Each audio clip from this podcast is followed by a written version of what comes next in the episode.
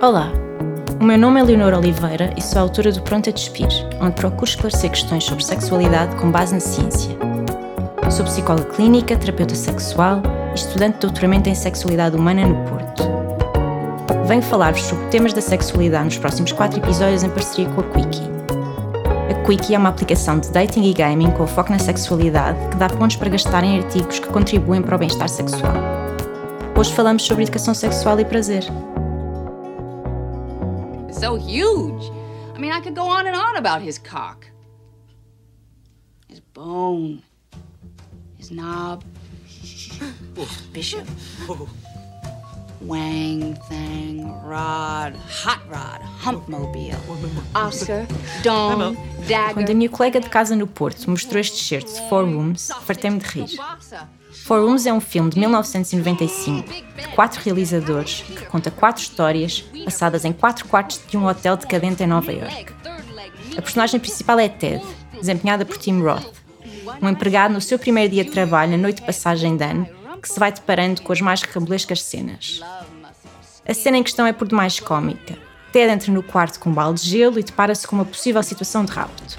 Angela, Jennifer Bills, está vestida com roupa de noite, atada a uma cadeira e amordaçada. E quando Ted entra no quarto, o marido, David Proval, aponta-lhe uma arma e começa a acusá-lo de ter dormido com a mulher, para grande confusão de Ted.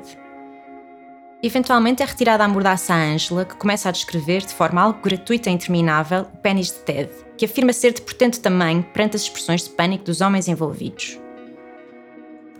A encruzilhada de Ted fez-me refletir na variedade de designações que possuímos para descrever o órgão genital tipicamente masculino.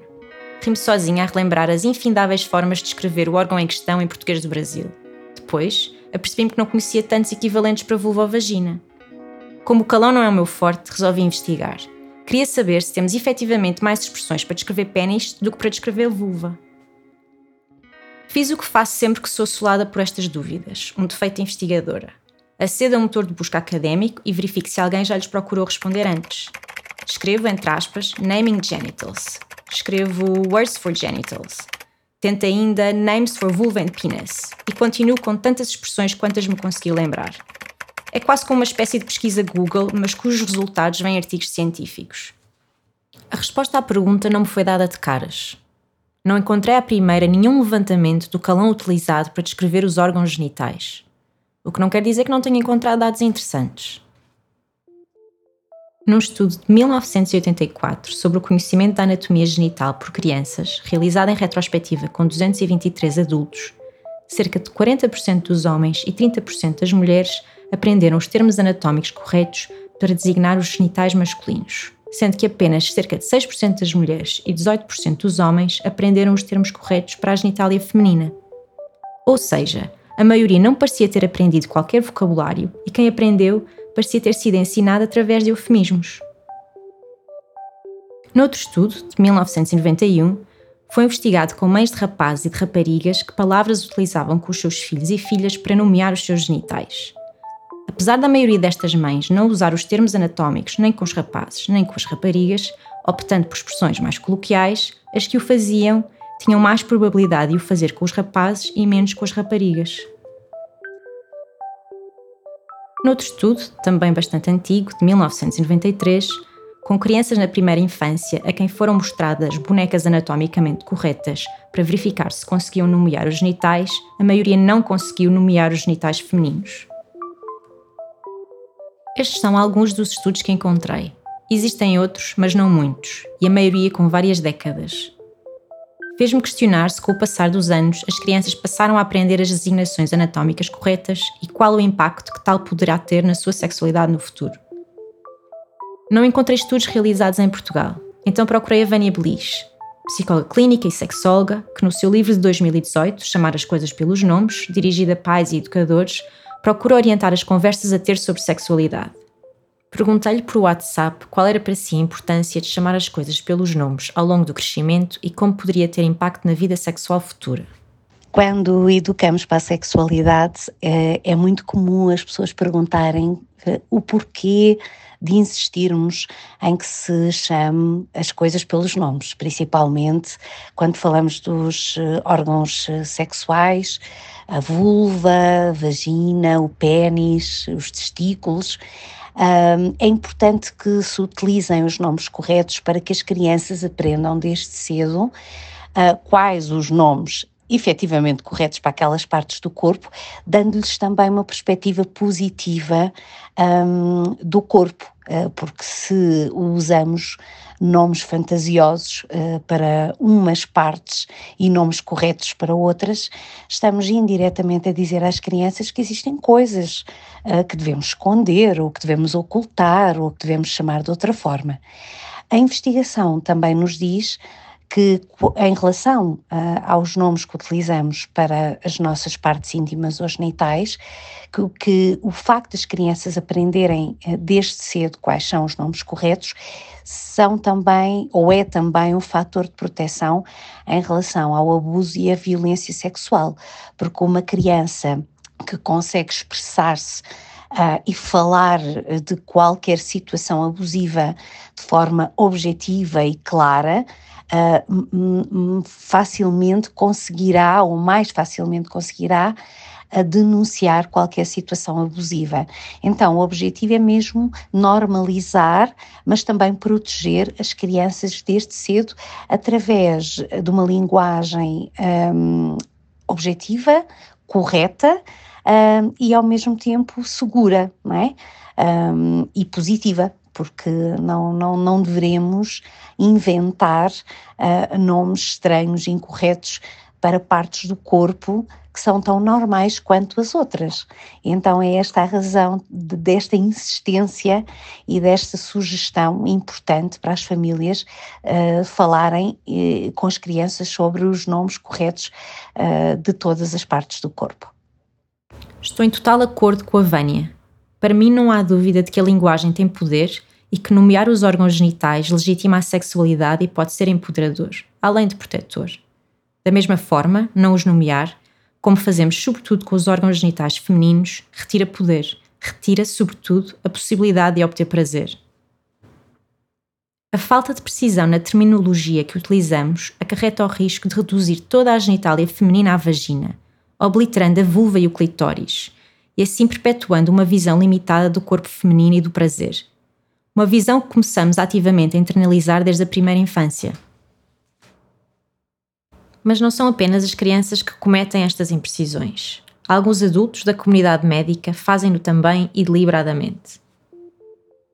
Num estudo de 2010, publicado no Journal of Sexual Medicine, são descritos os benefícios da cirurgia plástica genital e cosmética feminina pode implicar a remoção de parte do clitóris, a redução dos lábios vaginais e até o estreitamento da vagina. Uma forma de avaliar os benefícios destes procedimentos é perguntá-lo diretamente às pacientes. E como é que isto foi feito? Com um questionário apresentado às pacientes pós-cirurgia, em que era questionado se estas estavam satisfeitas com os resultados da sua cirurgia lá embaixo, ou como aparece descrito em inglês, down there. Pudor em chamar as coisas pelos nomes é tão insidioso que até se infiltra na comunidade médica, vejam bem. Ou será o contrário? Um à parte. Este tipo de procedimentos médicos de que falei, apesar de serem frequentemente promovidos no sentido da melhoria sexual, não têm indicação clara. São puramente estéticos e, com exceção das pessoas que possam sentir dor ou desconforto, não oferecem qualquer benefício em termos de prazer. Como podemos então educar e ser educados para o prazer se nos retiram a ferramenta mais básica que é dar nome às coisas? É isso que vamos tentar responder. Este podcast tem o patrocínio da Quickie. Desde 1984 que está previsto na lei portuguesa o direito à educação sexual e ao planeamento familiar. Desde então, o currículo da educação sexual nas escolas tem evoluído primeiro mais focado na anatomia genética, mais tarde para incluir infecções sexualmente transmissíveis e prevenção da gravidez, e mais recentemente passando a incluir igualdade de género, violência no namoro, entre outros tópicos. Já o prazer sexual tem ficado de fora. Na verdade, a própria educação sexual parece ter ficado de fora. Apesar de desde 2009 a lei ser muito clara nesta matéria, continua a ser extremamente difícil implementá-la nas escolas, sobretudo desde que foram extintas as áreas curriculares não disciplinares, como formação cívica, projeto, etc. Para Carmo G. Pereira, que faz educação sexual para adultos em diversos contextos e investiga sexualidade humana na Universidade do Porto, a educação sexual é indissociável da educação cívica e para a comunidade. Uh, olha, quando, quando eu digo que educação sexual é que eu faço, eu respondo à pergunta de para que comunidade é que eu trabalho. Eu faço uma educação sexual de base inclusiva. É claro que eu me sinto sempre a falhar e a não chegar onde quero chegar, mas de base é inclusiva, ou seja, a educação sexual que eu faço cada vez que tenho que desenvolver um programa ou uma intervenção. Uh, não tem aquelas adendas de vamos falar das pessoas heterossexuais, cis, cisgênero, uh, e depois temos aqui os outros. Não, ou seja, de base toda a linguagem e todas as proposições, quer de práticas, quer de ideias sobre o próprio corpo, quer de desafios, incluem o máximo de pessoas. Uh, isso para mim é muito importante. É muito importante que as coisas não sejam por adendas e sejam o mais gerais possíveis, até porque muitas vezes as identidades não são visíveis e nós pressupormos as identidades das outras pessoas, seja em termos de identidade de género ou de orientação sexual ou, por exemplo, em termos de diversidade funcional, no caso, por exemplo, das pessoas com deficiências invisíveis ou com doença crónica, que têm os mesmos desafios. Portanto, tento ao partir de, uma base hiper inclusiva, dar todas as ferramentas para, seja qual for a tua identidade, orientação, gosto, gostos, preferências, uh, tu poderes tirar dali a informação.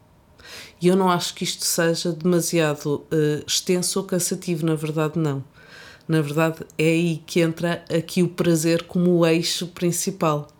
Ou seja, pormos as pessoas com uma, com, uma possibilidade de descoberta sobre o que é que lhes dá prazer, o que é que lhes dá prazer fazer, o que é que lhes dá prazer partilhar, o que é que lhes dá prazer pensar.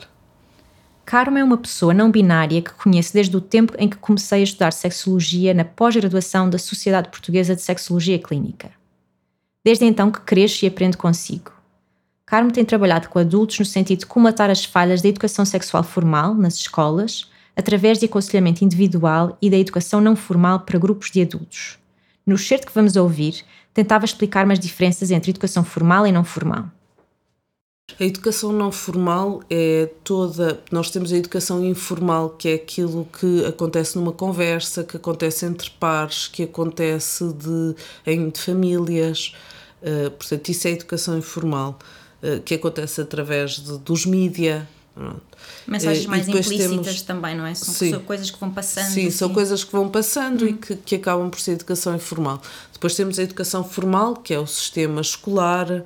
A educação não formal é aqui um meio termo que acompanha isto, que tem ferramentas muito interessantes enquanto vai-se aprendendo em vários cursos de educação não formal, por exemplo, eh, ferramentas que têm a ver com desenho, com escrita, com trabalho de grupo, portanto, que tem alguma estrutura mas que é extremamente empoderadora no sentido em que são as pessoas participantes que fazem mais do que a pessoa que está ali a fazer educação não formal, são as pessoas participantes que chegam às suas conclusões. Ou seja, é muito baseada nisto, num pensamento, tentar-se fazer um pensamento mais crítico, dar-se várias estruturas, uh, tentar solucionar problemas. Uh, por exemplo, o curso que eu fiz de educação não formal durante, durante dois anos teve a ver com trabalhar com pessoas que trabalham com emissores de discurso de ódio.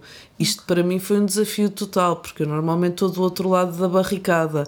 Estou, estou, estou do lado das pessoas que recebem o discurso de ódio no meu ativismo e, e, e na minha vida mas, mas é extremamente interessante. Então, como é que se quebram estas coisas? Como é que se percebe de onde é que vem este discurso?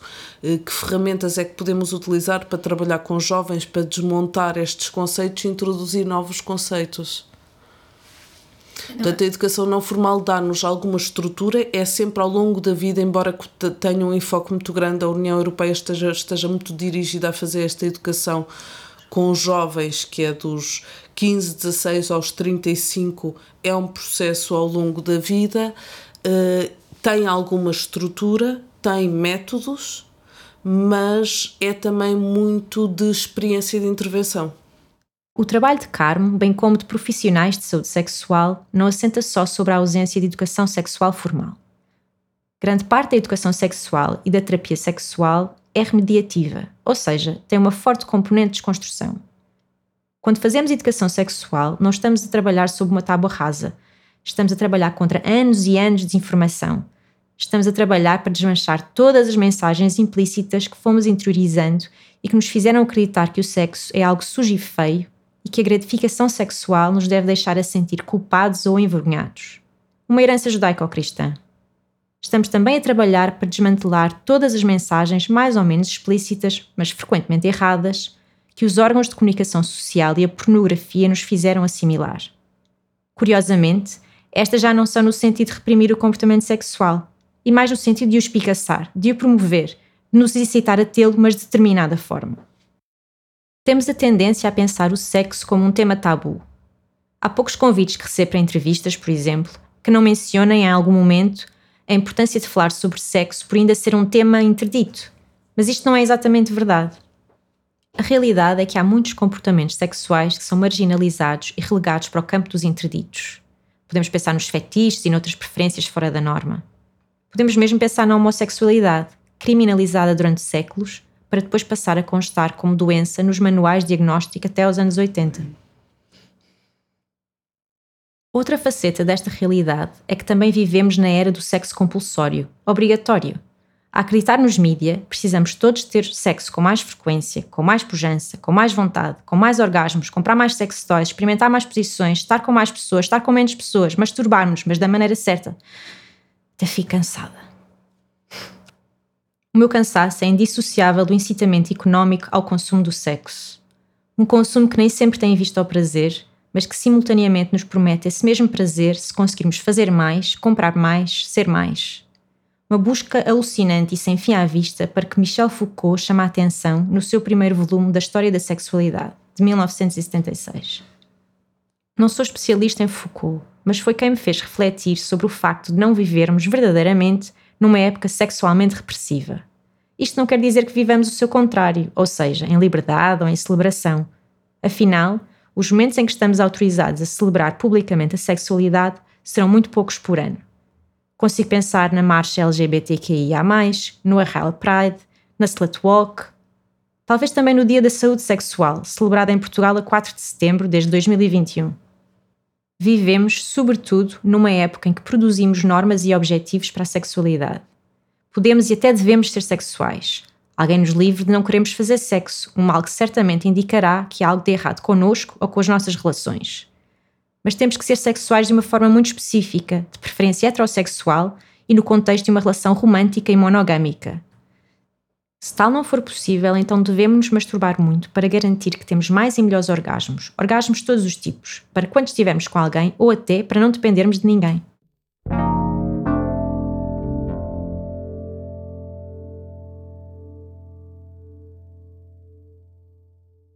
Escusado será dizer que não subscrevo nem a obrigatoriedade de fazer sexo dentro do casamento, nem da masturbação e muito menos da heterossexualidade.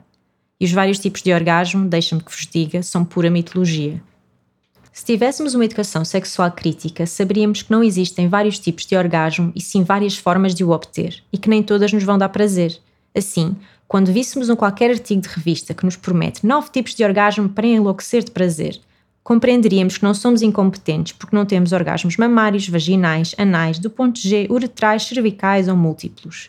Saberíamos à partida que os orgasmos são da responsabilidade do clitóris, isto no caso de termos vulva. No caso das pessoas com pênis, talvez por se assumir que terão sempre orgasmo, não se coloca a ênfase na sua obtenção. As pressões sobre os homens são outras, são de performance, e curiosamente não se têm alterado muito. Os anos passam e continuamos a esperar que os homens estejam sempre prontos para fazer sexo, que tenham uma ereção fácil e que gostem mais de sexo que as mulheres. Já em relação às mulheres, parece que as crenças mais conservadoras sobre a sua sexualidade se estão a desvanecer. Já não é tão comum acreditarmos que as mulheres não gostam de sexo ou que a masturbação, por exemplo, é coisa de homens. Agora queremos que as mulheres se masturbem a toda a hora, que tenham orgasmos múltiplos e de todos os tipos mas espero que por esta hora já tenham compreendido que os orgasmos são sempre do mesmo tipo, ou seja, clitorianos, mesmo que os estímulos e as sensações mudem de orgasmo para orgasmo. Sim, é importante as pessoas terem os seus orgasmos.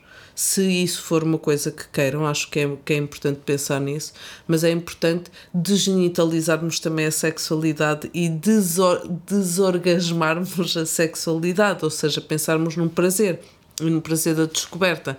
Neste momento, vê-se que muitos dos sex toys, por exemplo, estão virados para um mercado de eficiência pura e dura. Ou seja, em dois minutos tenha o orgasmo mais rápido, mais intenso. E ok, pode ser porreiro. Uhum. Uh, mas limitar é, é importante que as pessoas não limitem a sexualidade a isso, nem limitem a sexualidade ao consumo.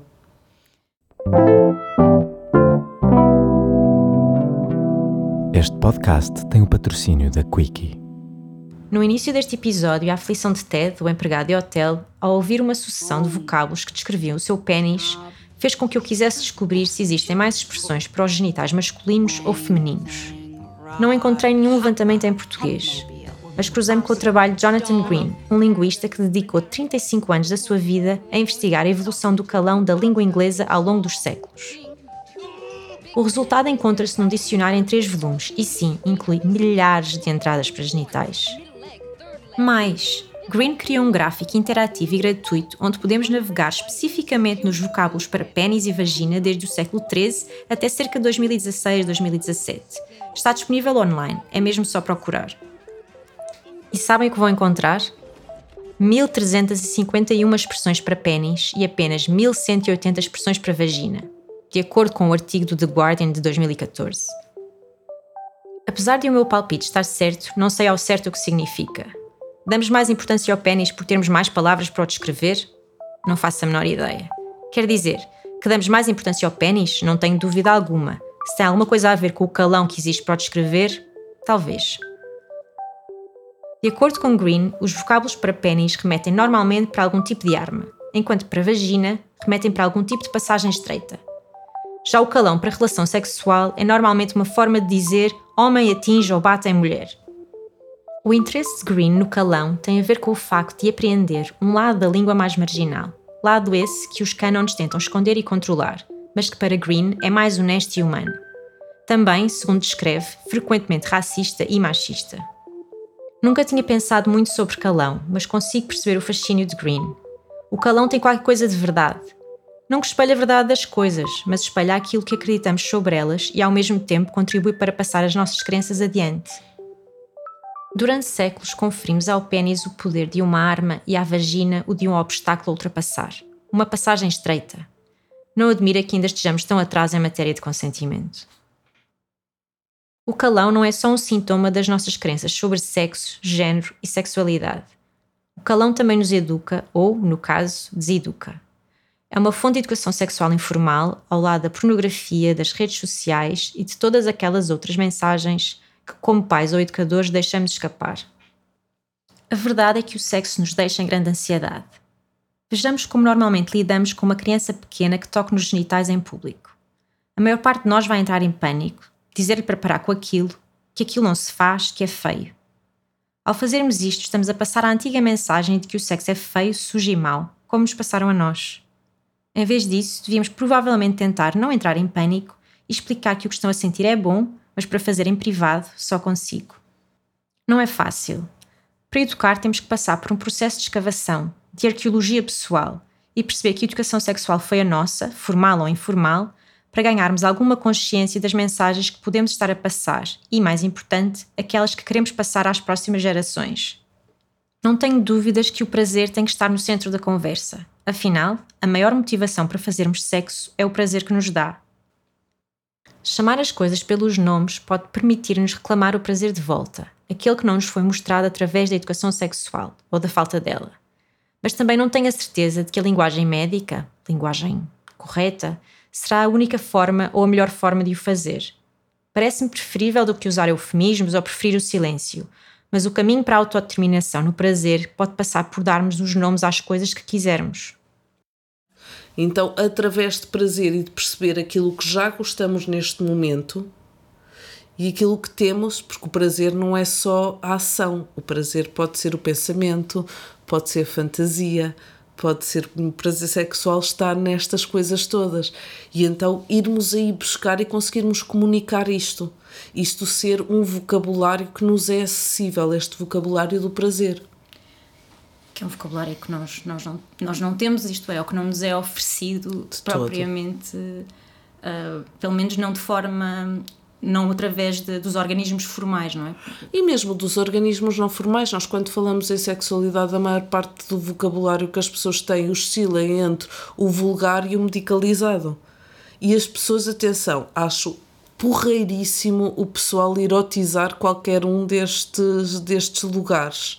Se é isto que têm acesso, com que se sentem confortável e têm capacidade de erotizar, tudo bem, mas é preciso aumentar este vocabulário para muita gente estes lugares. O lugar do vulgar e o lugar do ah, medicalizado. Okay. Sim, sim, sim. Portanto, acho muito porreiro o pessoal eh, erotizar e usar os termos e conseguir dar uma carga erótica a termos que para outras pessoas são hiperhigienizados ou, medi ou medicalizados ou, ou e para outras contrário. pessoas são hiper vulgares, mas conseguirmos desenvolver. Mas falta-nos muito, há um, há um vazio muito grande entre estes. Neste episódio falamos de educação sexual e de linguagem. E não posso deixar de reparar como, por mais cuidadosa que procure ser, ainda não consigo evitar, por exemplo, a utilização do masculino genérico. Falei de homens e de mulheres, e por mais que quando lhes faça referência esteja a incluir para mim pessoas trans, ao optar por um sistema binário que divide as pessoas entre homens e mulheres, estou a excluir pessoas.